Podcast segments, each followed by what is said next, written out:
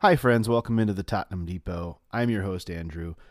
Just wanted to give a disclaimer before you listen to this episode that it was recorded live on Sunday afternoon over here in the States, and during the episode, the club announced that they were mutually parting ways with Antonio Conte. So you will get that reaction live on the pod. It comes kind of late in the pod, and I just wanted to let you know that everything that we discuss prior to that news is still very relevant, and it's a good conversation. So as you're listening to this pod, expecting for live reaction to Antonio Conte departing Tottenham Hotspur, just know that you will get that, but it does come a little bit later in the pod, and everything leading up to it is very, very relevant.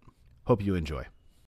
When you need mealtime inspiration, it's worth shopping Kroger, where you'll find over 30,000 mouthwatering choices that excite your inner foodie. And no matter what tasty choice you make, you'll enjoy our everyday low prices, plus extra ways to save, like digital coupons worth over $600 each week. You can also save up to $1 off per gallon at the pump with fuel points. More savings and more inspiring flavors make shopping Kroger worth it every time. Kroger, fresh for everyone. Fuel restrictions apply.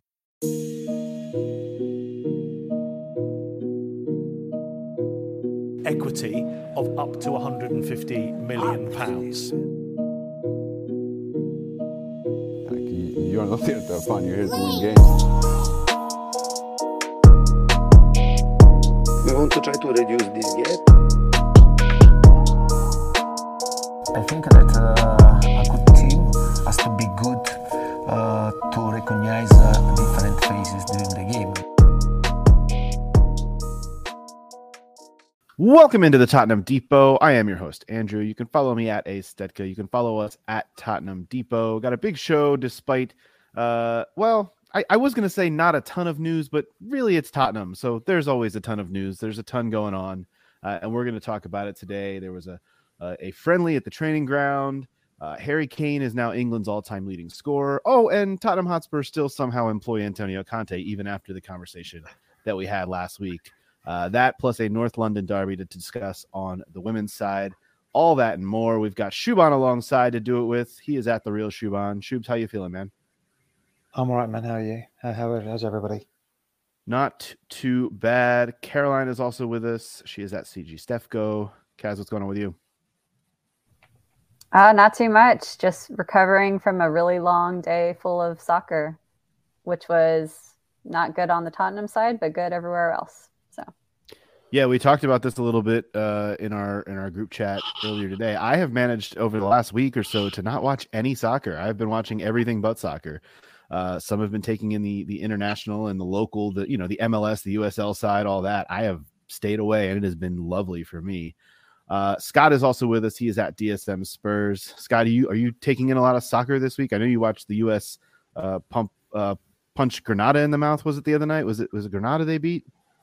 Yeah, it was. Yeah, for sure. I'm probably one of the select few who's just really, really hyped up on the men's national team right now. And I know it's kind of a shit show without a manager and the Berhalter of it all and the Reina of it all and all of that of it all, right? But I just am so excited about this talent pool that's taking shape. And now we learn that Balogun is going to commit to the United States, and that's just a fucking huge coup in my opinion. So, yeah, exciting times. But also got to watch my Dynamo beat New York City. Fuck you, Mark. If you ever listen to this show, I don't think you do.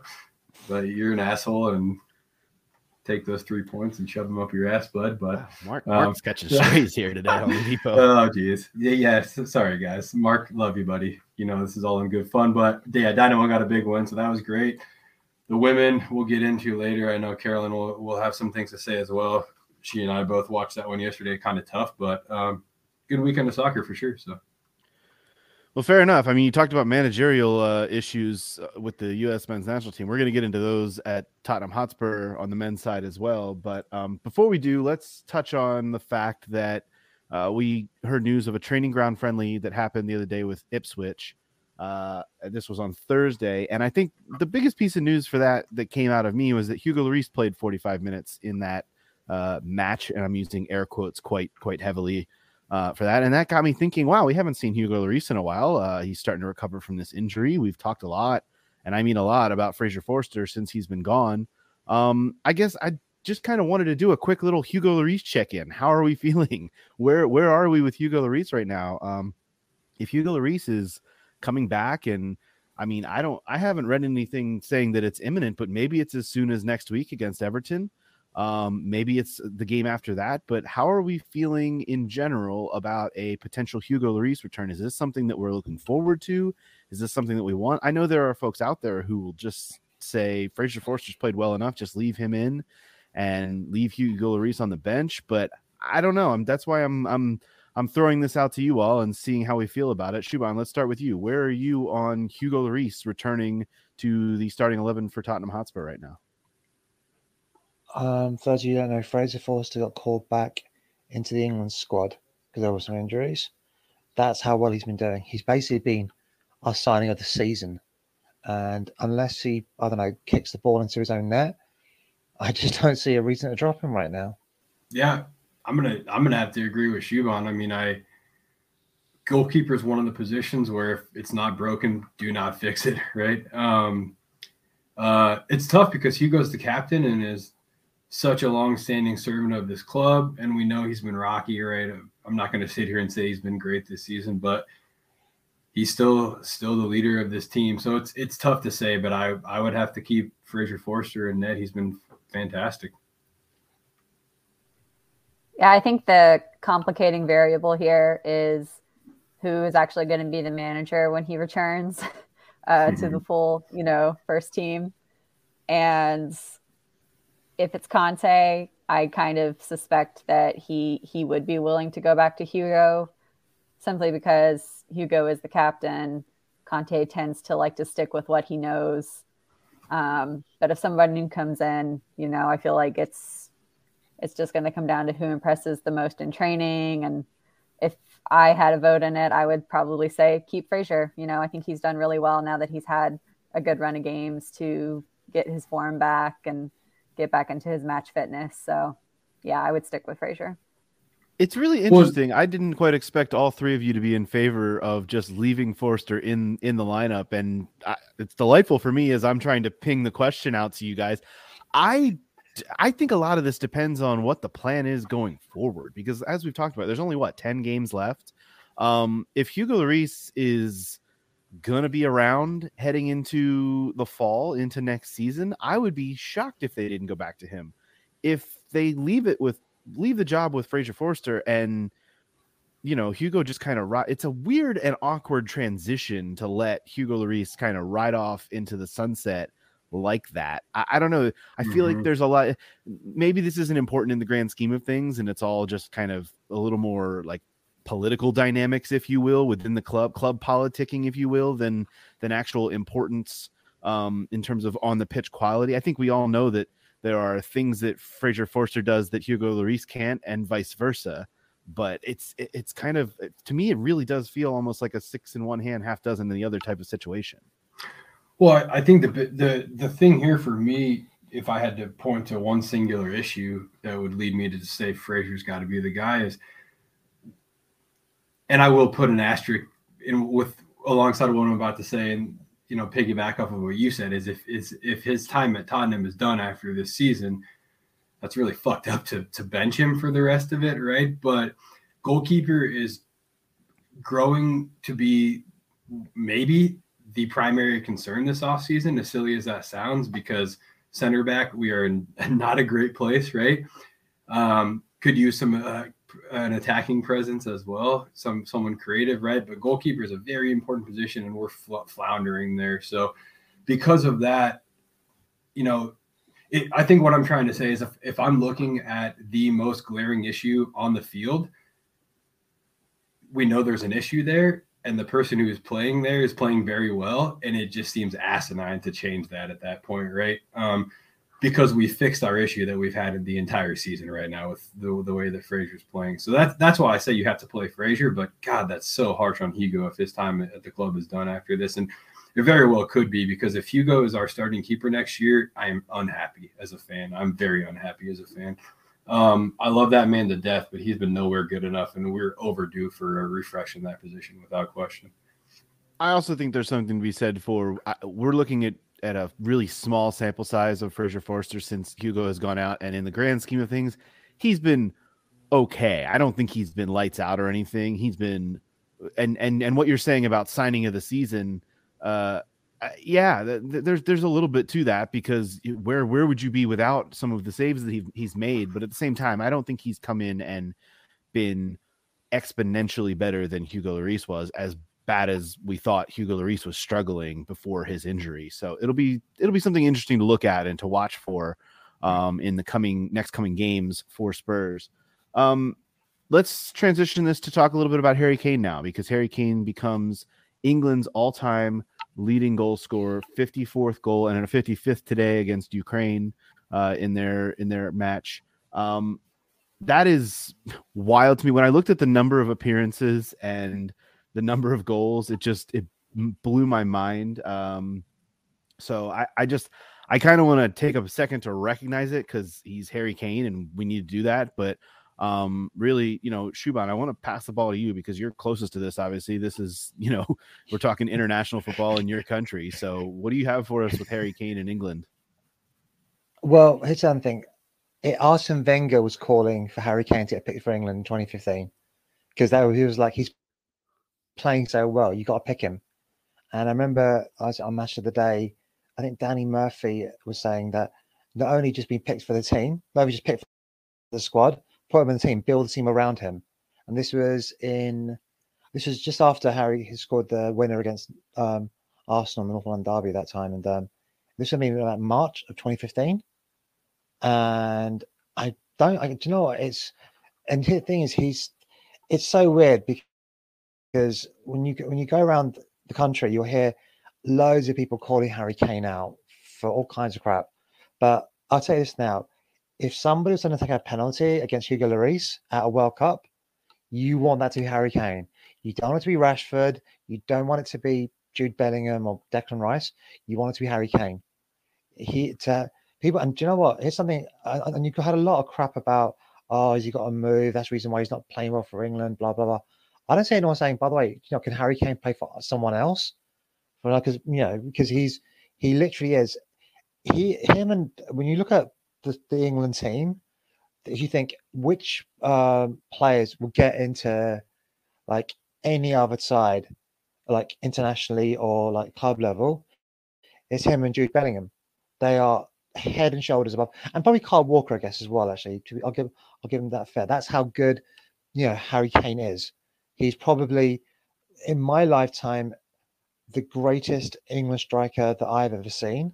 And I was very lucky. I got to see Sheringham and Shearer at their best combined. And honestly, the best way I can describe it, and I remember still to this day, when I saw Harry Kane, when he first emerged, I think it was against Chelsea, and I was like, how do you get so powerful? And he had like the best quality of Shearer and Sheringham and Klinsmann. And it was just, and to see him doing this, was it literally, 2 months after breaking the record for Tottenham, to do it for England? And do you know what? That record has stood for quite, but only was it, I remember Wayne Rooney broke the record, and he said, do you know what? This record, I'm very glad to break it, but it probably won't stand that long, because you've got Harry, Ross, and Raheem. And we've seen that Ross Barkley, I don't know where Ross Barkley is now. I think he's in France. Raheem still plays, but nowhere near as much as he should do. But Harry Kane, Mr. Consistent. He didn't have any of the people touting him the way they touted Raheem or Ross. But for him to do what he's doing at the level he's doing it at, and the thing is, he can still do it. I watched the game today. The way he set up his own goal, it's like, how you just think, if you had just a little bit more quality, and I've got to give Saka, great ball into him, by the way. It's just a privilege to watch him for our club and country, and I'm glad he's one of our own. Harry's been in the news a lot in the last week in the rumor circles because of it, and a lot of it's tied to Conte and the managerial situation and his future. But on the verge of 30 now, what's his value? Could he make a move?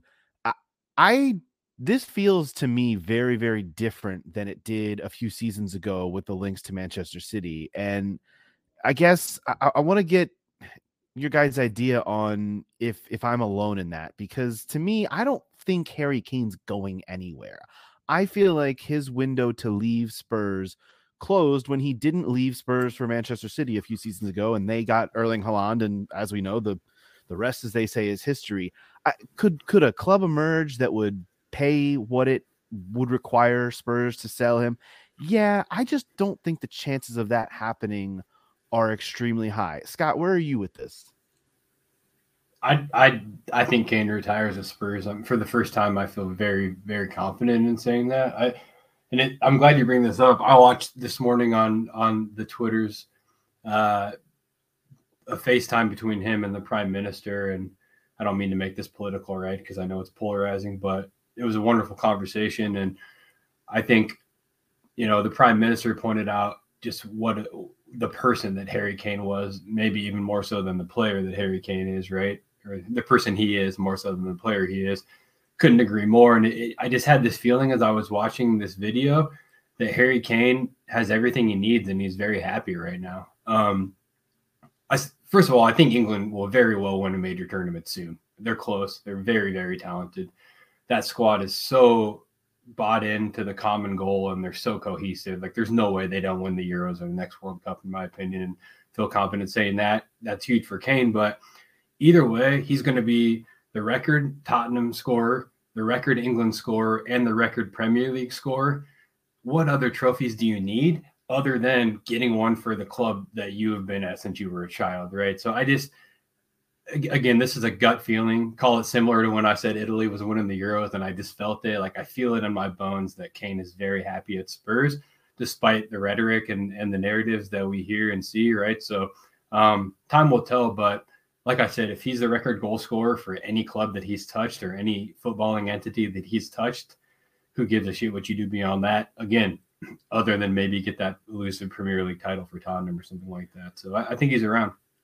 Caroline, do you feel the same? I don't see what club would come in for him. I mean, you're a Bayern fan. Are Bayern coming in for Harry Kane anytime soon? I mean, I don't know that United are. I don't know that, you know, we've heard Real Madrid. I think the guy wants to stay in England, and I think he's going to do it with Spurs. Well, the German football media would like for you to believe that it's a possibility that he's going to go to Bayern. But as I keep telling my fellow Bayern fans, it's not happening. I just can't see it because he wants that Premier League goal scoring record. And even on a personal level, I don't think he has much of an appetite for moving to another country, uprooting his family. I just can't see that happening. And as far as it goes with Premier League teams, there's really only a couple that I think could realistically afford him, and only one that I think he would consider going to. And I think it's obviously Manchester United. But, I mean, we've heard rumblings that they're no longer interested. So, yeah, I'm every day thinking it's more and more certain that he's going to stay. And we've also heard some rumors that he's been giving input into the manager search for Tottenham. So if that doesn't show a sign of his investment in the club's future, then I don't know what does. Well, let's just get into that now, because the manager thing, we've left the listeners hanging long enough. I wrote down a few questions for you guys, and I just want to run them all by you. The first one is how/why/what/who. Why is Antonio Conte still the manager at Tottenham Hotspur? Like, we did this thing a week ago. I mean, for those of you who listened to last week's episode, we were going to record it right after the match on Saturday. And then I thought we should probably wait 24 hours because Antonio Conte is getting sacked on Sunday morning after the tirade he went on. We waited till Sunday. It still didn't happen. We recorded an episode saying, well, it'll probably happen by Monday or Tuesday as you're listening to this. It's now the following Sunday.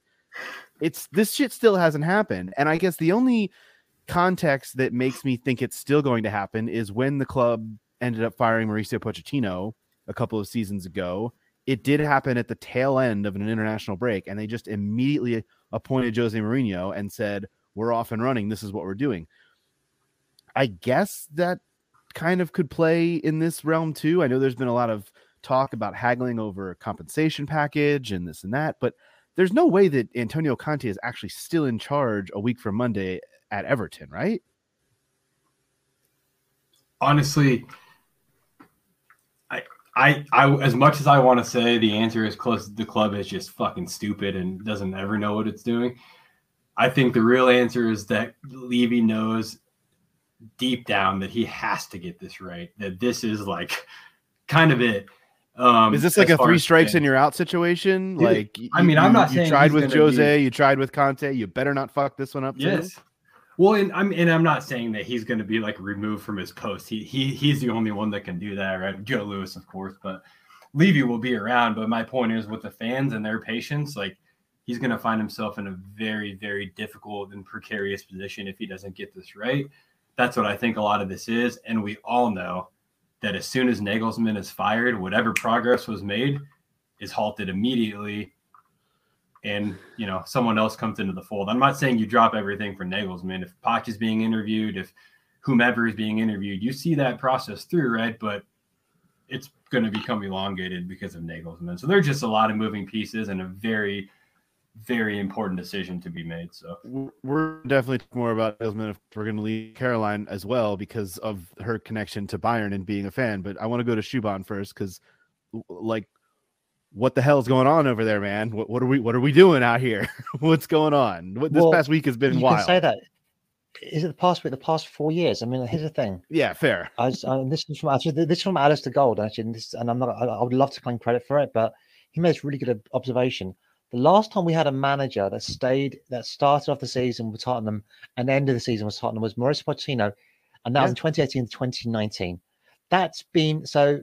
In the last 4 years, we've had to change our manager at least once every season, and we changed it this year. So maybe, I know Conte's thinking, Conte leaves thinking, I can't do this again. I'm going to wait to the end of the season and then start up afresh. Because it beggars belief that the recruitment, I don't know if it's a nomination committee or whatever, have got this so wrong so many times. I mean, I've got to give, because I would love to hear what Kaz's got to say, because honestly, the quotes coming out from, is it Handanovic and Oliver Kahn? They are so, I'm trying. I don't know if they're being funny on purpose or if there's something lost in translation, but it's just so funny that, and it's just like, there's one thing I got to say about German efficiency, maybe it's a stereotype, but it's just like, 11 o'clock we decided that we weren't happy. And then that was it. He was gone. Or something. Well, let's turn the conversation to the Nagelsmann part of this because it is interesting. I mean, early last week, everyone was okay. They're going to fire Conte, and they're going to do one of two things. They're going to appoint Ryan Mason, the caretaker manager, for the final 10 or so games of the season, and then move on in the summer and see where they go from there. Or they're going to bring Mauricio Pochettino right back and let's go. Like let's Pochettino 2.0. The too poached, too furious, whatever you want to call it. That era was beginning right then and there. And then Nagelsmann gets sacked on, it was Thursday, correct? And all of a sudden, all the rumors start, this throws a wrench into what Spurs were potentially going to do. So I'll go to you, Kaz, and say, like, is this real? I don't know. I don't even know where to go with this stuff because I know that Nagelsmann is a guy that Spurs had looked at, I think even prior to hiring Nuno Espirito Santo. And now all of a sudden he's available again, but is this a job that he would want? Does he want to jump right from Bayern to Spurs?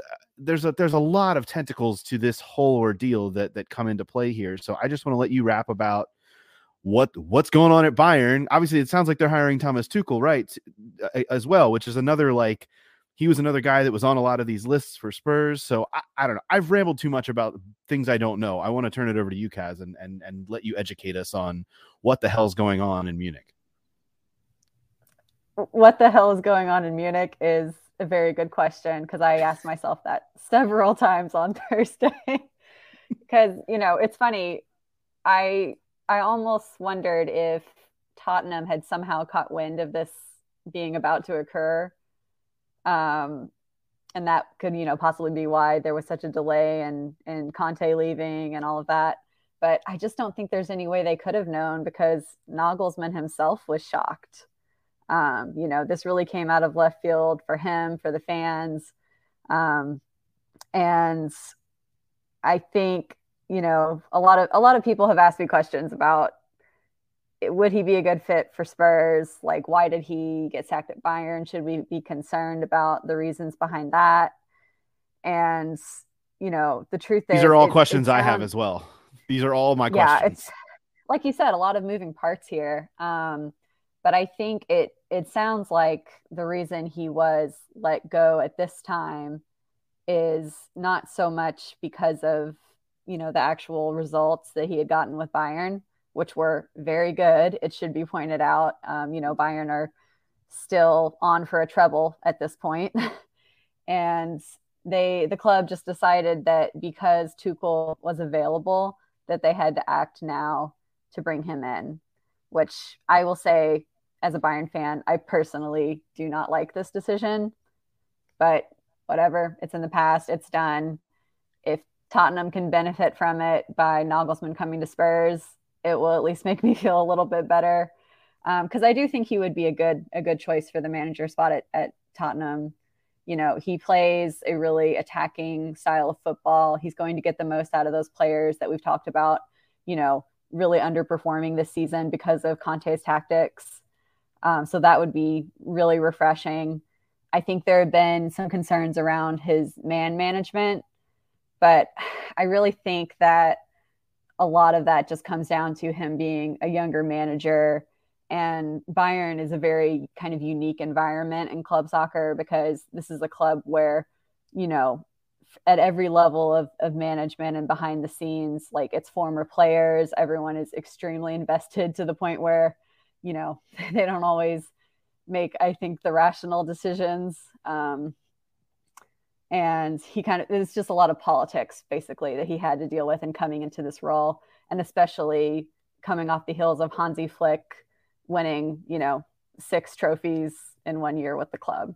Like, that's an incredibly hard act to follow.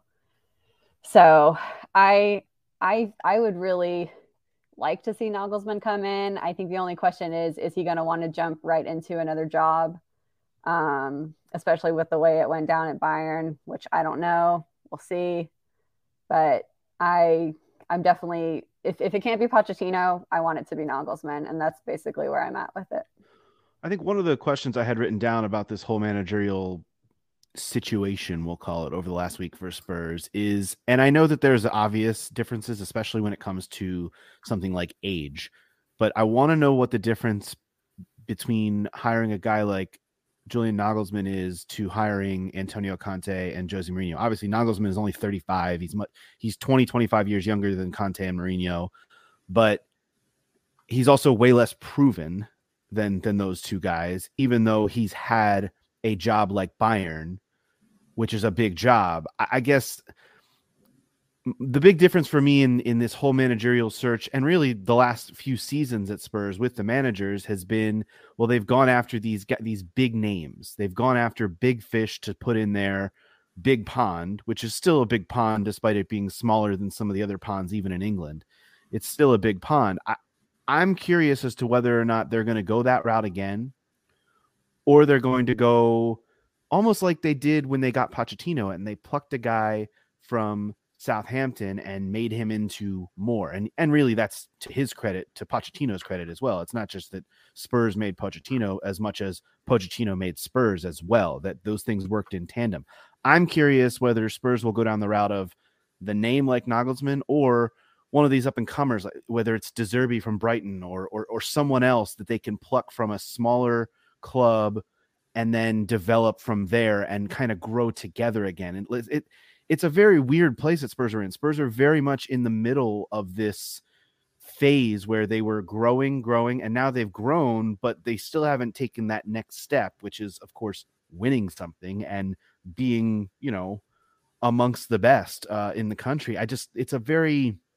It's almost like Spurs as a club are like at that awkward teenager phase where they're not quite adults, but they're not kids anymore. And I just don't know who the best person or type of person is to lead that group at this point. Scott, where are you at with all this? I think there's a couple key differentiations between someone like Nagelsmann and Conte, Jose, whatever, right? One is the type of football. You know that. And the type of football Nagelsmann plays is what Tottenham, as an ethos, requires, right? I think secondly, as you kind of already said, Nagelsmann has something to prove. And I think I said on the last show, it has to be somebody who has something to prove, right? But I do still think that there's some similarities to point out, and that's more just in the scope of the footballing world. I think Nagelsmann, if you appoint him, we need somebody who's willing to stick around for a decent amount of time, right? We're talking 3 to 5 years probably. For this rebuild, Nagelsmann is always going to be a very hot candidate for clubs like Barcelona, for clubs like Real Madrid, for clubs like Juventus even. Like, we're going to battle a lot of clubs to keep him.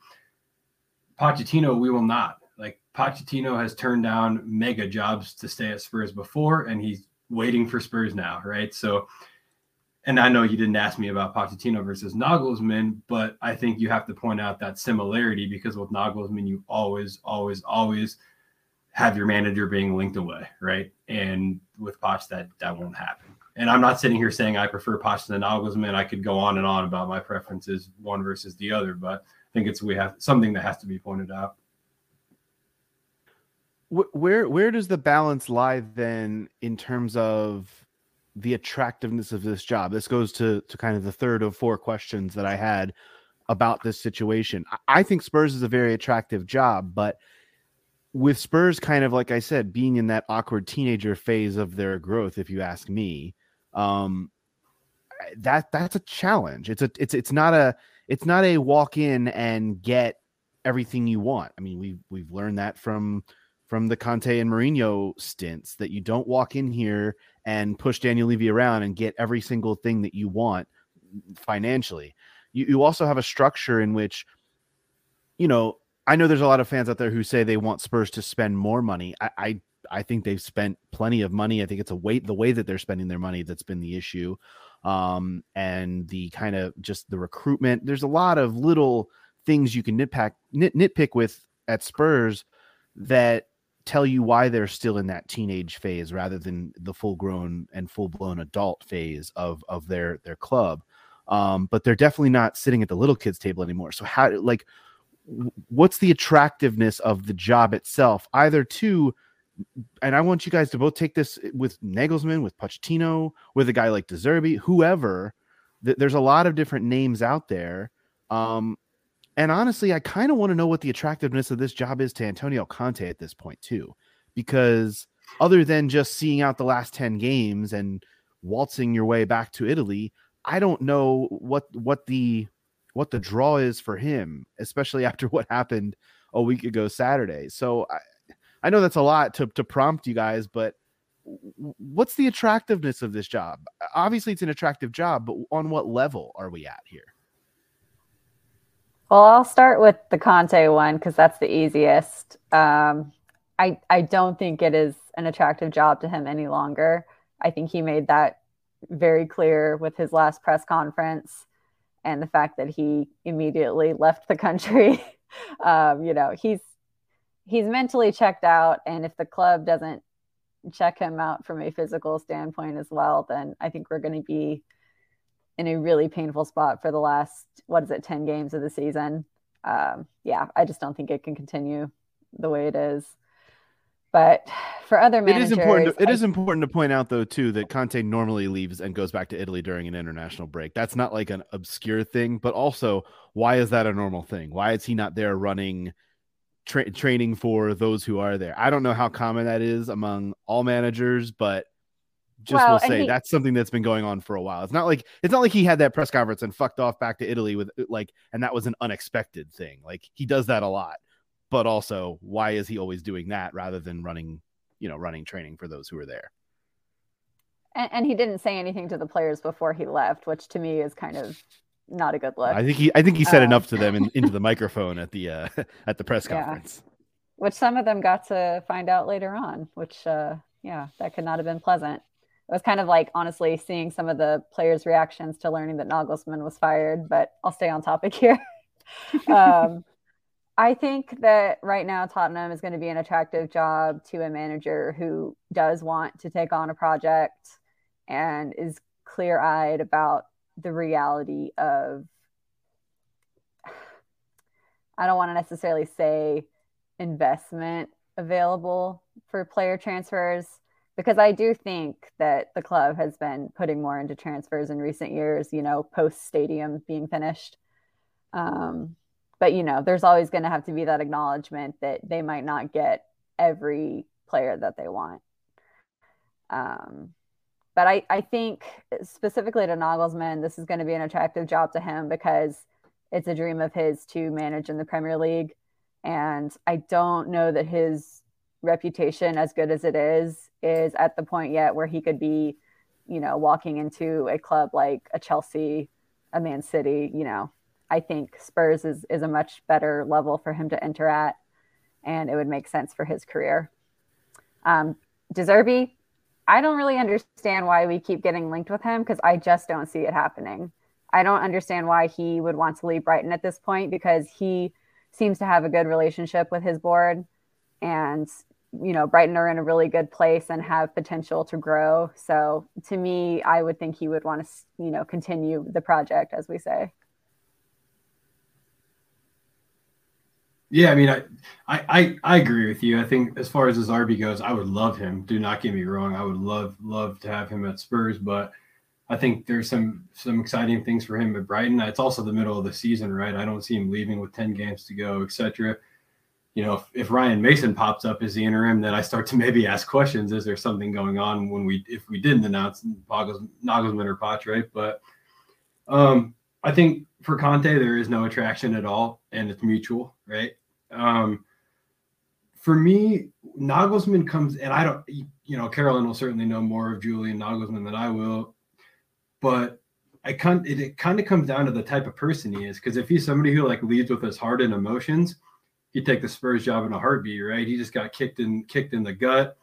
Let's go. But if he's somebody who thinks with his head and a little bit more pragmatically and analytically, you maybe don't jump into the Spurs role, right? Because there's a lot that comes with that, which we all know of very well. I don't need to get into that, right? But there's just a lot that comes with that. And so if you want my honest opinion, if we're talking like tiers, right, you could say like class managers, tier one, world-class managers, I think there's only one guy on the planet that it's truly attractive to, and that's Pochettino. I really believe that there's only one person in that class of manager that looks at this job and has zero concerns, right?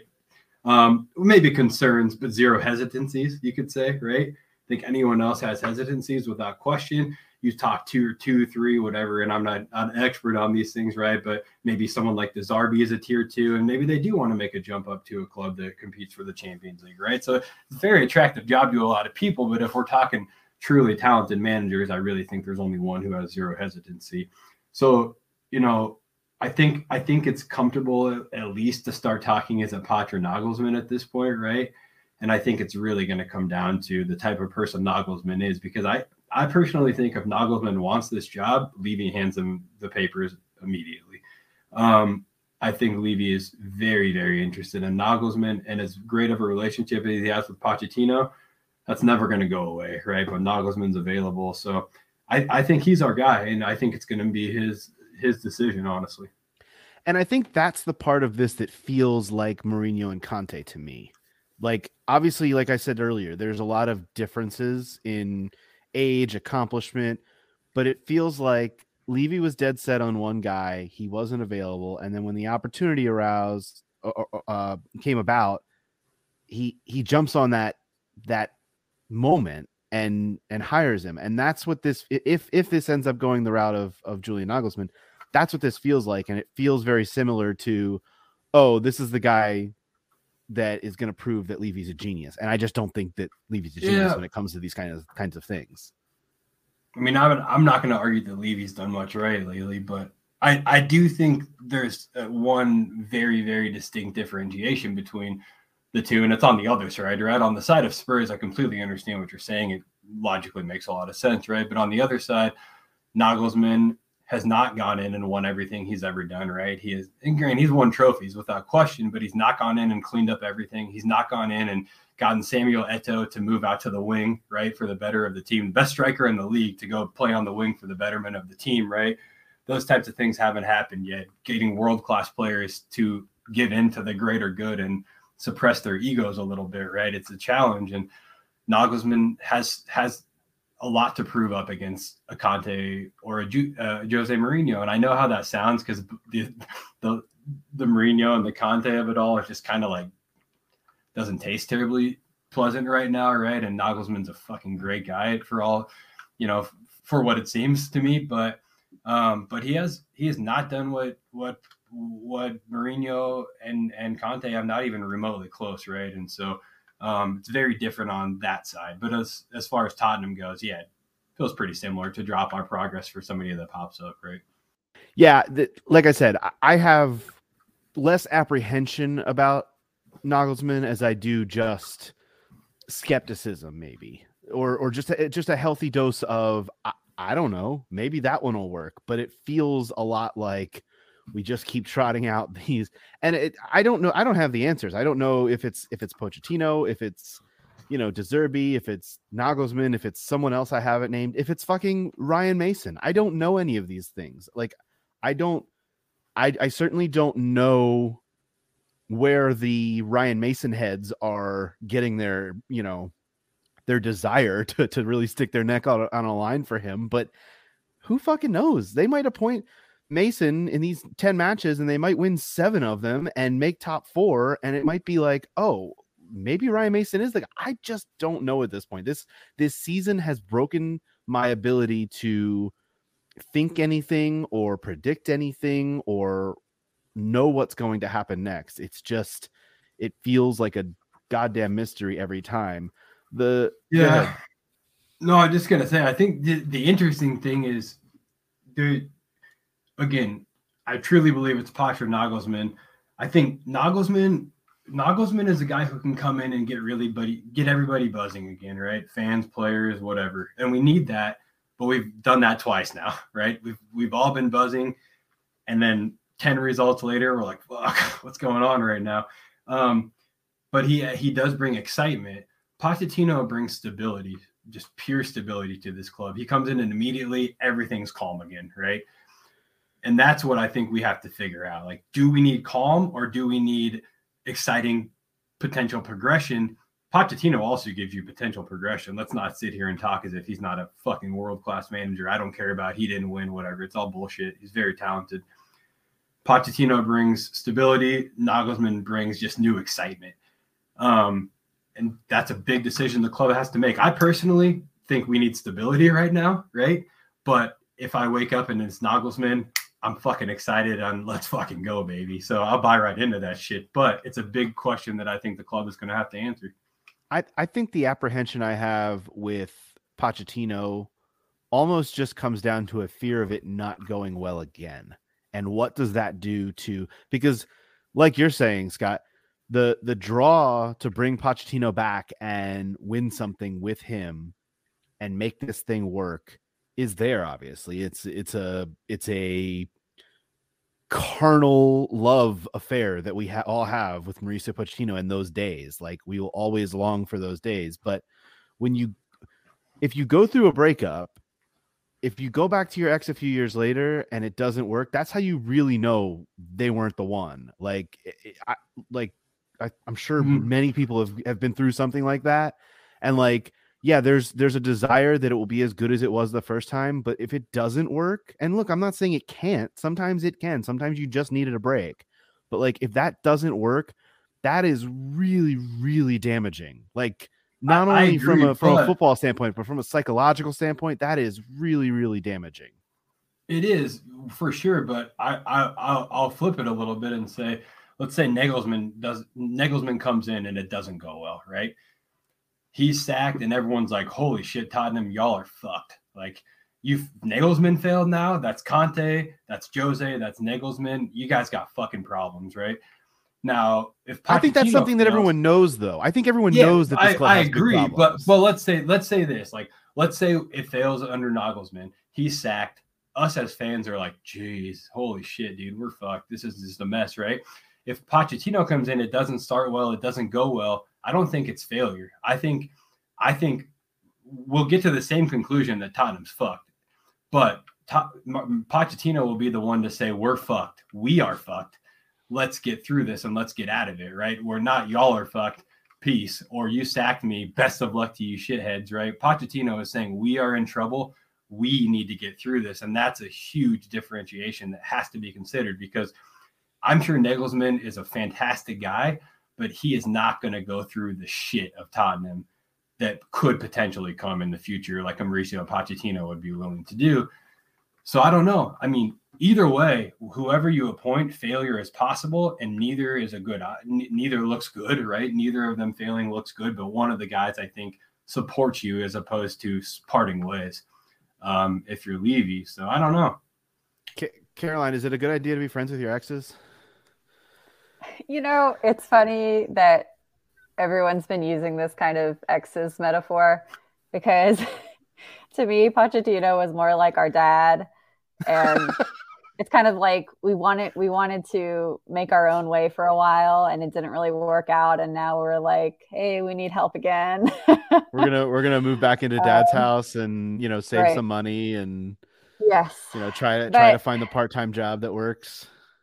Yeah. The thing about Poch coming back is that I feel like we will all be immediately reinvested in a way that we have not felt probably in the past few seasons under these, you know, very detached kind of managers. But it's also going to make it so much more crushing if it goes wrong.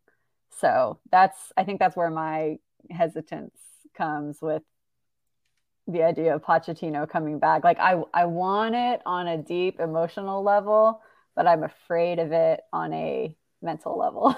Yeah, I think that's where I'm at, because I think if like I said, if it doesn't go well, then you have they couldn't even, you'll have the, if it's Nagelsmann and it goes poorly, you'll have the, wow, they really, after Pochettino, they've now fucked up with Mourinho, Conte, and Nagelsmann. And we'll throw Nuno in there as well, even though we all kind of know that he was the B story in all of this. Like, you fucked up with these three managers, who, two of which have been very, very proven and won a lot. And one of which is a young up and comer who we think is going to be, you know, the next guy to jump to that level of Pep and Klopp and all of these serial winners. So they've gone and fucked up those three. If it's Pochettino and it doesn't go well, it's all of a sudden, well, this club couldn't even get joy out of the guy who previously brought them joy. So where do they go now? How fucked up are they that they couldn't even go back to the guy who previously got them in a place where they were feeling good about themselves? That's a really scary place to be as a just mentally as a well, that's why I say, and as a fan base and as a club as a whole, that's a scary place to let that go down. Well, that's exactly why I say, like, I don't think with Poch it's a separation and then a reflection back. I don't think there's a separation actually if it doesn't go right, and that's where I think this is very different, right? Yeah. And I think it's because Levy, like, let's say it goes wrong under Nagelsmann. I don't think Levy's firing Nagelsmann after all of this failure. Like, he can't just fire another world-class manager after a run of poor results because his team's not good enough, right? He can't do that again. So he wouldn't sack Nagelsmann. Nagelsmann would just be like, dude, I'm going to go coach Madrid. Best of luck to you guys, you know? And I wouldn't even fault him for that, but with Poch, there's just no separation. And I think I don't know, man. I just think this club kind of needs that again right now. Like Caroline said, we need something to believe in again. Like, I've said it on every episode for as long as I can remember it. I don't even give a shit about matches anymore. Like, I would really prefer the season to just end at this point, right? If Pochettino's on the touchline, I'm probably in tears the first time, and we're probably like away at Brighton, and I'm crying, right? That's what it would do for this club. Now, if Nagelsmann is on the touchline, I'm still bright-eyed and bushy-tailed. I've said it a couple of times already on this episode. I'm super excited to watch that, but I'm certainly not in tears, right? And yeah, I don't know. It's just, again, this club is in a really tough spot, and this is a fucking huge decision. But, you know, thinking about it this way, I almost think that Nagelsmann would be the more rational choice at this point, because there is so much emotion and passion tied up with Pochettino, and with Nagelsmann, both sides have something to prove, because, you know, it can't be feeling great for him to have been let go from Bayern, his boyhood club. You know, he's going to be wanting to prove himself too. So it could end up being mutually beneficial in that way. That's a really interesting point, but I also think that there's something that Pochettino has to prove. Because yes, well, he went to PSG and he won the league and they won a few I don't really think Pochettino did anything to deserve being sacked by PSG. That's just kind of how they operate. But at the same time, I feel like Pochettino still has a little bit of a fire in his I don't know, but he's probably got a little fire in his belly to come back and prove, hey, we went through a tough time and I got the sack here, but we can come back and we can do something similar. We can win in England. We can win cups. We can win, compete for Champions League, compete for the league. Like he was right on the precipice of that and didn't get any of it done in England. So maybe there's still something to prove for him too. I don't know. I think that the biggest thing for me with Pochettino, and this kind of leads into the last part of this whole conversation, which I don't think is being discussed nearly enough, is who should be involved in this decision? Because we still have the Fabio Paratici cloud hanging over this club. And not to mention the Antonio Conte cloud as of this moment is still hanging over this club. And we really think that by the time you're perhaps listening to this, and I know I said this last week, but by the time you're perhaps listening to this on Monday or maybe even Tuesday, as we recorded on Sunday, maybe the Conte bomb has dropped and he's gone. But what happens next and who's making that decision, I think is really, really key. I think we all know that Daniel Levy is going to have his hand in it. But how much is Paratici going to have his hand in it? And how much should he have his hand in it? Because if Conte's leaving, does that also mean that Paratici's leaving? And if Paratici's leaving, does that pave more of a way for Mauricio Pochettino to come back? Because we know that Mauricio Pochettino hasn't tended to work well with a director of football ahead of him. And also, if it's Pochettino, should he have a director of football? I personally kind of think he should. I think he should be coaching and should work with someone else to bring players in. There's a lot of these other, again, this thing has so many tentacles to it, but who should have the most influence in this decision-making? Should it be Levy? Should it be fucking Harry Kane? We mentioned it earlier. Like he's had talk about, influence about who this next manager will be after Conte. There's just so much to this. I don't know where the involvement falls from, like I said, Levy, Paratici, players, whoever. I think that's something that needs to be decided as well. And I don't think it's being talked about nearly enough. I'm glad you brought up Harry Kane because this is not in jest at all. I think Harry Kane should be the most influential person in this process and the decision that we make. And I know it sounds stupid and I know people are going to hear that and say, what the fuck, dude? He's one of our players, right? But first of all, I don't know. And if you're listening and you want to throw this stat back at me, it would be very much appreciated. But I don't know if there's anyone who is the leading goal scorer for club, country, and league that they're involved in, right? All at the same time. I think Harry Kane is now not, I can't predict the future, but from this day through the history of the sport, I think he will go down as the greatest striker to ever play. And I think if you have that guy on your team, you make sure that they're involved in who their manager is. You have a once in probably 3 or 4 generation player, no joke, right? He has to be involved in that decision. And I think that if I personally was Levy, I don't know who we're building around beyond Kane, right? We can speculate all day, but whoever that group is, I think they're all involved in this decision. I think they're interviewing managers as a panel. But Harry Kane has got to be heavily, heavily involved in this decision. It can't be Paratici. What the fuck? It cannot be Conte, obviously. Either one of the managers that could come in that we're talking about, of course, is going to do whatever Harry Kane would ask of them, right? It's Harry Kane. So I don't know. I mean, I don't see why anyone else would be most influential. So my response to that would be there's going to be a lot of people that hear what you just said and say this club for too many years has been subservient to Harry Kane and his wishes. And there are even some people who will take it further that say, we had a whole talk about we don't think Harry Kane's going anywhere, but people think he should move on. They should try and get what they can for him and sell him to Manchester United. I obviously don't agree with that part of it, but I also agree with to some extent that he should have influence, but I don't think he should be handpicking the manager at the same time.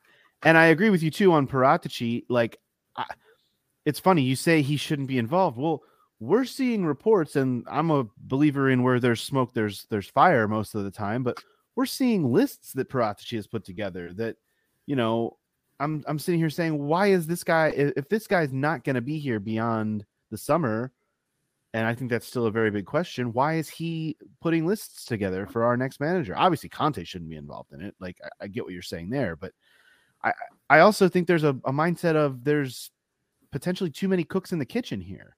Like, do we need one or two people making this decision, or do we need 4 to 6 people making this decision? Like, I don't know the answers to any of these questions, and I think they're not discussed enough. And I don't mean to hog Karen. I'll be quick, but I think to anyone saying that we've catered to Harry Kane for too long, look at everyone else we've catered to. We've catered to Levy is what the fans would say more than anything, right? Levy is a very average director at best, right? Harry Kane is the best striker to have ever played the sport, in my opinion. So I don't know. I mean, we've catered to all kinds of people, and it's all been fucked. So we might as well cater to the greatest player to ever play the position. I don't know. Wow. I've seen these lists of Paraticis that Andrew just alluded to, and they suck. And I don't understand why we're letting Paratici make decisions when his last two managerial picks were just so completely wrong for the identity of the club.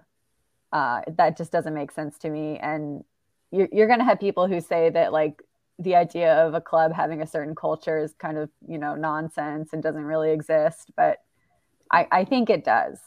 And I haven't supported this club my whole life, like some people, but I know enough about the history to know that, you know, we do value an attacking style of football, and that's who Spurs are supposed to be. And the last two managerial picks just did not align with that. And if that's the same vein that Paratici is going to continue in, he should not be making this decision. And I don't think he should be at the club anyway, because he's just too much, you know, potentially criminal baggage to be carrying along at this point. But yeah, I would not be valuing his opinion on the subject if it was my decision. Well, and to be fair, Paratici really only hired Conte because they sacked Jose in April of 2021, and Paratici didn't come on board until June. So he's really only had the one crack at it. But at the same time, I just don't know, like you said, there's such a cloud hanging over this guy's head, both criminally and also he's picked us some good players. He's also gotten some real stinkers as well. Some guys who have not really helped and not really contributed. Again, the word I keep using is tentacles, because this thing feels like a tangled mess right now. And there's so many decisions to be made, both from that level, from the director of football level, from the managerial level, and from the players level. And I think the one thing that we've all been calling out for over the last handful of months, when it's looked like Conte has been going down this road, is just an eye toward the future. And for so long, it looked like we weren't going to get any kind of resolution until the season was over. And then when Conte went into this press conference last Saturday after the draw to Southampton, all of that changed. And now a week later, when all of that changed, none of it has actually really changed. So we've got another week to kind of speculate here, a week plus really, because Spurs don't play for another 8 days. But I have a feeling that if this shit's not done by, you know, all the talk today is that Antonio Conte is scheduled to return to Hotspur Way on Tuesday and run training. I have to imagine that if that happens, he's going to stay with this club. And that would be really baffling to me. That would be really, really wild. That would be really wild. Exhausting, honestly. It would just be absolutely fucking exhausting. So let's just really hope that doesn't happen. And again, I separate Conte the person when I say that, right? I do feel for him, but no, like, if he's still the manager, I'm not even fucking interested in probably watching the rest of the season, to be honest. Let me know how we finish and what's next. Well, and I'm so anti-transfer rumors, especially in the month of March when we know nothing can happen. But, like, let's especially stop all the fucking transfer rumors for potential summer ads or departures, when we don't know who the goddamn manager is going to be, and we don't know the system we're going to be running. We don't know what formation we're going to be in come August, September when the new season starts. So let's maybe not talk about, oh, this guy fits this profile really well. Well, which profile is that? Is that the De Zerbi profile? Is that the Nagelsmann one? Is that the Pochettino one? Is that the somehow the Conte one? No, we don't know. So let's stop with all the dumb rumors. I'm so sick and tired of hearing, oh, it's going to be really great to have Jed Spence and Destiny Adogie as wingbacks next season. Are we going to be playing with wingbacks? Who fucking knows? Now, maybe those guys can be regular fullbacks too, but I am so over the speculation of this guy's going to fit really well in the system when we don't know what the system is. That just feels really, really stupid. You bring up an interesting point. I saw this, I think, put into Twitter. Maybe it was somebody in our group chat, but I think I saw it on Twitter. And I really hadn't thought about it, which is crazy because I should have, but we went out and bought fullbacks in Emerson Royale, right? Or at least fullback, and then hired a manager who uses wingbacks, forced those fullbacks into the wingback position, bought some wingbacks, and now we're going to sack the manager who uses wingbacks and go back to a manager who uses fullbacks. Paratici has been in charge of most of that. So, you know, that goes into the conversation we just had, but I think it really just speaks to what a mess this club is, right? And how we can talk about the manager and the transfers and all of that, blah, blah, blah, blah, blah. But just so many instances of what are we even actually doing at Tottenham right now? And I think, you know, the domino will fall when we hire a manager and to maybe start cleaning some of this up. But holy shit, like we can't even, to your point, Andrew, we can't even bring in the talent that the manager requires because we put, you know, our card in front of the horse and then expect things to go well. Imagine a world where Sergio Reguilón, Tanguy Ndombele, Brian Hill, Giovanni Lo Celso all come back and are playing in a 4-2-3-1 for fucking Pochettino or Nagelsmann. The guy that signed them all. Who knows? Yeah, who knows? Like, all of these things, we just don't freaking know. I mean, all these guys are still on the books. We just – there's a lot of mystery to it, and it's March 26th, and – got a feeling that come April 26th, there's still going to be a little bit of mystery to it, even though we might have a manager in play. We still could be talking about this for months because there's still the world of possibility where it's just Ryan Mason for the next 10 games. We're going to figure this out in the summer. And I don't know that that's what we want either, but that's very much in the cards for this whole ordeal. So I can't believe we've spent this much time talking about it, and I can't believe we're going to continue to. So before we get out of here today, let's talk a little bit about that North London derby on the women's side. Spurs lose 5-1 to Arsenal at Brisbane Road yesterday. I know you both watched it. I was unable to watch, but Caroline, you want to just kick us off and talk about what went right, what went wrong? We didn't really talk extensively about the women's team last week because of all of this Conte bullshit, and I feel kind of awkward about pushing it to the end of the podcast today, but they did get the win against Leicester right after they had fired Ryan Skinner, and then they turn around this week and do fall to Arsenal. So you want to just give us the download on what's going on with Tottenham Hotspur women? Yeah, I know we didn't get to talk about the result last week, but honestly, even though we had two different results, it was really the same picture. A large majority of the team underperforming, Beth England scoring our only goal of each game. One from open play and then one from a penalty in the case of the Arsenal game. Things just are not looking any brighter under Vicky Jepson, our interim manager. And we probably should have expected this because she was Rianne's assistant. You know, she's working from a lot of the same tactical ideas. And it just feels like we're not putting our best 11 out on the pitch.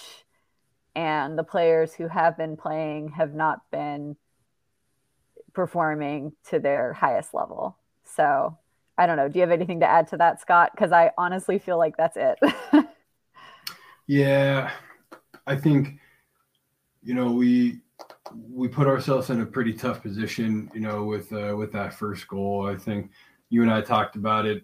Bartrip and Hera both just kind of had a tough one yesterday. And unfortunately, both of them were just kind of ran all over by the Arsenal attack. Makes it really hard on the midfield, right? Puts a lot of strain on the midfield. I thought Spence played really well yesterday. And I think that, you know, kind of speaks to maybe some of the struggles that the rest of the squad put on the midfield. England was great. You know, the chance she gave herself that turned into I guess it didn't turn into the penalty, but the penalty followed very shortly, from that. So there were some bright spots, but altogether, I think just too many pieces that weren't fitting quite right with the overall goal yesterday. And anytime you have a couple of missing pieces in the 11, not missing pieces, they were there, right? But you understand my point against a team as talented as Arsenal. I would add that we were missing a couple of key players in this situation because Mana Iwabuchi could not play because she was on loan from Arsenal. Yeah. And she's really been important in improving our possession. So that, that was very evident that she was missing. And also Shalina Zadorsky, our captain, I feel like it's kind of sad. I think we have maybe undervalued her at times this season, but in the stretch of games where she's been out, it's been really apparent how important she is to keeping the back line organized. And, we need her back pronto. And the sad thing is we really don't have a clear answer on what's going on with her. So as always with the women's team. Yeah, it's a good point, and I appreciate it, right? I'm learning every day, I think. But the other thing that I noticed yesterday, to your point about the back line, is I think Roz had a tough match yesterday because of some of the play from behind her, right? Without question. And I think her and Beth almost linked up for a pretty beautiful goal, I think maybe minute 10 or so. So but outside of that, I think Roz had a tough game and some touches that went astray off some poor passes, and just kind of found yourself stuffed up against the touchline more so than finding room on the ball. Or when she did find room on the ball, it wasn't the right pass and whatnot. So again, just all kinds of pieces, to your point, that put a lot of strain on those players that would have been around, those players we were missing, right? Right. And I think the one good thing we can take out of this weekend is that the results around us kind of fell favorably. There was a really exciting Merseyside derby, which Liverpool dropped points in, which was helpful to us. Reading and Brighton had a draw. So we didn't actually suffer in the table, in the standings from this loss. So I still feel like we should be safe from relegation after getting that win against Leicester. But it's just hard to feel very hopeful about the rest of the season if things continue with Vicky as the interim manager, because she hasn't made any sort of, significant change to the tactics or the lineup. So, it's a bit of a bummer at the moment. Yeah. All survival on the women's side right now, and just survive and try to regroup. I think a huge conversation to be had about who the manager is. We don't need a 3-hour pod, but that's obviously a huge question on the other side of the club as well. So. Well, Spurs women are back in action next Sunday against Everton, still sitting 9th, 5 points clear of Leicester in the drop zone. I really hate to do this to you guys, but as we are recording this podcast, the men just announced they fired Antonio Conte. So that just happened. Are you kidding? While you guys were talking about the women's team, this has just gone down. Tottenham Hotspur have a club announcement that they just announced. Head coach Antonio Conte has left the club by mutual agreement. We achieved Champions League qualification in Antonio's first season at the club. We thank him for his contribution and wish him well for the future. Here's the really important news that kind of makes everything we've talked about in this podcast a little bit obsolete, but that's okay, because the listeners, I think, will appreciate hearing this reaction live. Christian Stellini will take the team as acting head coach for the remainder of the season, along with Ryan Mason as assistant head coach. Daniel Levy, the chairman, says, quote, "We have 10 Premier League games remaining, and we have a fight on our hands for a Champions League place. We all need to pull together. Everyone has to step up to ensure the highest possible finish for our club and amazing, loyal supporters." So I hate to steer this car right back into the lane that we were in previously, but let's keep podcasting, baby. Let me cancel my plans. We've already hit about an hour and 10 on this podcast here today. I think we can give this another 5 or 10 here. We're breaking our time record today, I think. Let's go. We have an announcement, literally, as we were recording. So Antonio Conte is out, and it is Christian Stellini for the rest of the season with Ryan Mason on his hip. I guess my real-time reaction to this is, okay, fine. As I kind of mentioned before we started talking about the women's team, there's a very real possibility that this conversation about a long-term solution gets kicked to the summer. It now appears that that has happened. I guess my question is, does this make this more or less likely that it's someone like Nagelsmann, Pochettino, Mason, De Zerbi? Like, I think this just opens up all the possibilities for the summer, does it not? Because they're not being forced to make this decision within an international break and figure out the long-term solution. My immediate reaction to this is I don't mind this move. I think the club has played fairly well under Stellini when he's been at the helm.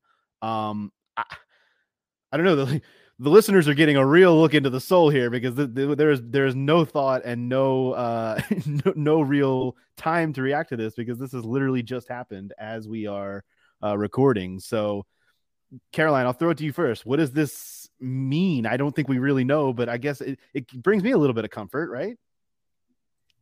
Well, first off, I have to add this note for the listener. You know, as Scott and I were sitting here talking about the women's team, we could see you reacting. And I kind of just assumed it was like a March Madness score or something that you were excited about. It was Tottenham Hotspur firing. Well, what a time to be alive with Antonio Conte. Yeah, exactly. No, but I mean, you could probably hear it in my voice. Like, I'm so relieved that this decision has been made finally. Sunday afternoon. That's a weird one. It's like what, almost 11 o'clock there, 10:30, whatever time zones. But yeah, I think it's funny that we were literally just talking about how much do things change under an interim manager with the women's team, because we're about to have another case study here with the men's team with Christian Stellini taking over. So. Sorry, I lost my train of thought with Kat. Oh, yeah, let's go. I heard Kat scream from the other side of the apartment. What? Kat actually just invited 12 people over to have a party. She's celebrating already. We're gonna have to let Scott go join the party here soon. But I think Andrew, I'm sorry, I've gotten so distracted. But I think your original question was, does this mean that we're basically punting the decision to the summer? I really just want your feelings, Kaz. Like, that's because I'm feeling like this is okay for me. I'm okay with punting this decision to the summer because I think it's a massive decision. I don't want it rushed. I am too, because, you know, one of my biggest fears, if we did take the plunge right away with a new manager before the end of the season, was that if it wasn't Pochettino, it was going to be Luis Enrique. And no offense to Dakota, who I know is a huge fan of this guy. I did not want him at all. So there's definitely more relief there. And I think it's good in the sense that this gives, you know, the club time to really think about this decision for once, you know, have an actual coherent strategy going forward. You know, they can get the man that they want. They can start to think about what's going on with Paratici, like how is he going to factor in or not, hopefully, in my opinion. And then also, you know, start thinking about transfers as well. You know, something I hadn't really thought about, and I want to let Scotty get in here about this too, but you bring up a really good point with Paratici. Maybe that's a part of this. You want to let Paratici just see out the rest of the season in his role, and then we're going to figure out what to do with him and then the manager, because I do think there is a little bit of a hierarchy here that needs to be you know, sorted in terms of his future, and then you figure out what the managerial future is from there as well. Scott, where are you on all this? Obviously, we were all Conte out. We were all kind of over it after last Saturday. It took 8 days, but now it's finally happened. I guess, do you feel comfortable with them kicking this decision to the summer, or did you need something more immediate? I don't think any of us needed something with immediacy for 10 games, right? No, I mean, I think the only slight sense of disappointment is that they didn't announce Poch, right? And you guys know why I feel that way. I don't want to say disappointment even, but just like could have made this perfect, right? But I'm very happy that it seems like the club and Conte will both get what's best for both parties, right? I'm very intrigued that Stellini is sticking around. Very intrigued. It is very interesting. I was talking to Kat. Mm-hmm. Very intrigued. What he's Conte's guy, so of course that begs a lot of questions, but he's fucking talented. Like, we've seen it, right? I'm not saying he's like the long-term guy, but I am very intrigued by the fact that he's staying around. I think he's priming himself for managerial positions this summer, not at Spurs probably, but now it does kind of open the Pandora's box for the media. Without question, they're going to have months of speculation in front of them, right? They'll love that. My point of bringing that up, respect to the media, but we're going to speculate as well, right along with them. And this could mean so many things. I mean, hell, it could mean Stellini's the guy, right? We don't know. I highly doubt that, but it could mean Mason's the guy who will be next to Stellini, learning and observing and digesting, et cetera, et cetera. It could mean that Nagelsmann is the guy. It could mean that Pochettino's the guy and they haven't figured some things out. It can mean anything. So, yeah, I think all I can say right now is the club did what it had to do and we will see. I can't say that I have faith that they'll make the right decision, but I can say that I feel good about the fact that they're giving themselves time to do that, I guess. Right. And I'm, in a weird way, I'm pretty stoked for Christian Stellini, actually. I really am. Very intrigued as to why he's not going with Conte, but I'm happy for him. You know what I'm intrigued about is with Stellini staying on, like how much tactical change are we going to actually see, you know, for the last few games? I don't think it's going to be a lot. And that's actually what I have a bad feeling it won't be a lot. Because how much did we see in the however many games it was that Conte missed following the gallbladder and then came back for the one and then missed more. So I don't know that we're going to see a lot more. I think it's going to be much of the same from a football standpoint, but Caroline, something you said before really jogged my mind. When you look at these timelines, it's so weird how similar the Conte run was to the Mourinho run because of when they were appointed. They were both appointed, kind of late fall or early winter as a replacement for someone. And they both ran out about 17, 18 months and got fired with X number of games to go in the season. And it's interesting how we're looking at this now kind of in a positive way in that, okay, well now they can really take their time during the summer and figure out over these next handful of months who they want to appoint for next season. Well, when that happened previously with Jose Mourinho, they appointed Nuno and it went terribly. So I guess I have this slight bit of, what's the word I'm looking for here? Like there's a trigger warning that needs to be placed on this for me because like, I don't want that part of deja vu to come up and bite me in the ass again. Not that I think it can go that poorly again, because how the fuck could it? But at the same time, I'm like, nothing that we've said in the last 80 minutes or so really goes out the window because they still have to get this right. This is still a very, very big decision as to who the next long-term appointment will be. And we can throw out all the names again. And honestly, we may not have named the next manager, the next full-time manager of Tottenham on this podcast yet. We've named a lot of names, but we may not have that name. And I think that's, in a weird way, I think that's completely fine. And in another way, it absolutely terrifies me. So I guess, that's where I'm at.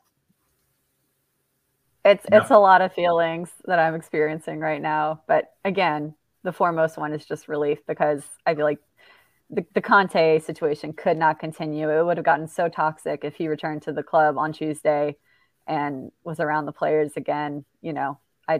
I would not have wanted to see how that turned out. Let's put it that way. Yeah. I'm just sitting here thinking about this obviously now because it just happened, but I think Stellini gives us the best chance at top four. And I started thinking about this when you guys brought up the football not changing. I think that's probably best actually for top four. I think if you bring in a new manager with 10 games left, halfway through an international break, you got 5 or 6 days to implement new tactics, new formations, blah, blah, blah. With 10 super fucking important games ahead, it might not go that well. The guys have played really good under Stellini in a 3-4-3, right? Very attacking, just relentless pressing football. So I think the tactics won't change a whole lot, but I do suspect that the performances will change a ton. I think that Stellini could implement his own subtle changes, right? He's a smart dude, but I think overall going forward with what we know from the last 18 months is probably the best shot at getting top four. And it's really important to the next manager, right? If we want Nagelsmann, probably wants to be managing in the Champions League, right? He's going to have an opportunity to do that somewhere. So yeah, it's actually, I think, a really, really smart move. And I'm pretty excited for this weekend. Let's go. Wow, we got Scott to be excited for a Christian Stellini appointment. It's not a Pochettino one. It's not a Nagelsmann one. Hey. But a Christian Stellini appointment has got Scott almost all of a sudden kind of interested in actual football and caring a little bit. That is maybe the upset of the day, to be perfectly honest. Man, Italians stick together. We have been potting now for about an hour and 20 minutes, and I don't know what else there is to say other than we're going to take in all the direction from what has happened. And more so than we just did live on microphones. And we're going to have more to say about it come next weekend, because again, you know, there's not much else that can be said other than this is where this club is going. They're going to go forward with Stellini in place and kind of figure out. It is a very, the more and more you think about it, is very, very unprecedented for, and I know you can't use very unprecedented in the same sentence. So grammar nerds, get off my back, but it is, I've never heard of a situation where a guy's number two stays on in this manner, and will potentially have the opportunity to, like, in the same way that if Ryan Mason would have been appointed manager and if they won 8 or 9 of these 10 games and make top four, I think he would have a chance to hang on. I think Stellini has every bit that chance as well, if that's something that he so chooses. So here we go. Let's go. Stellini ball is in effect, and Conte is out. The surprise of all surprises. This is the first real time we've ever had a like live reaction on the podcast happen, and I'm so glad to have been able to do it with you folks.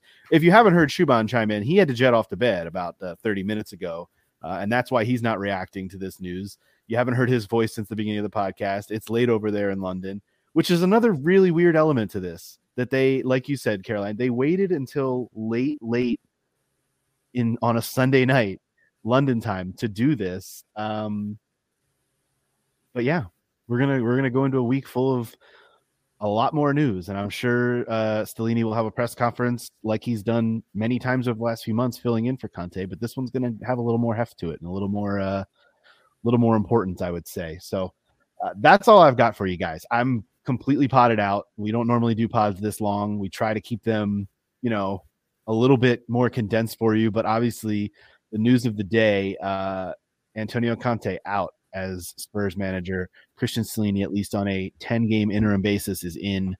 And we'll go from there and talk about it more next week.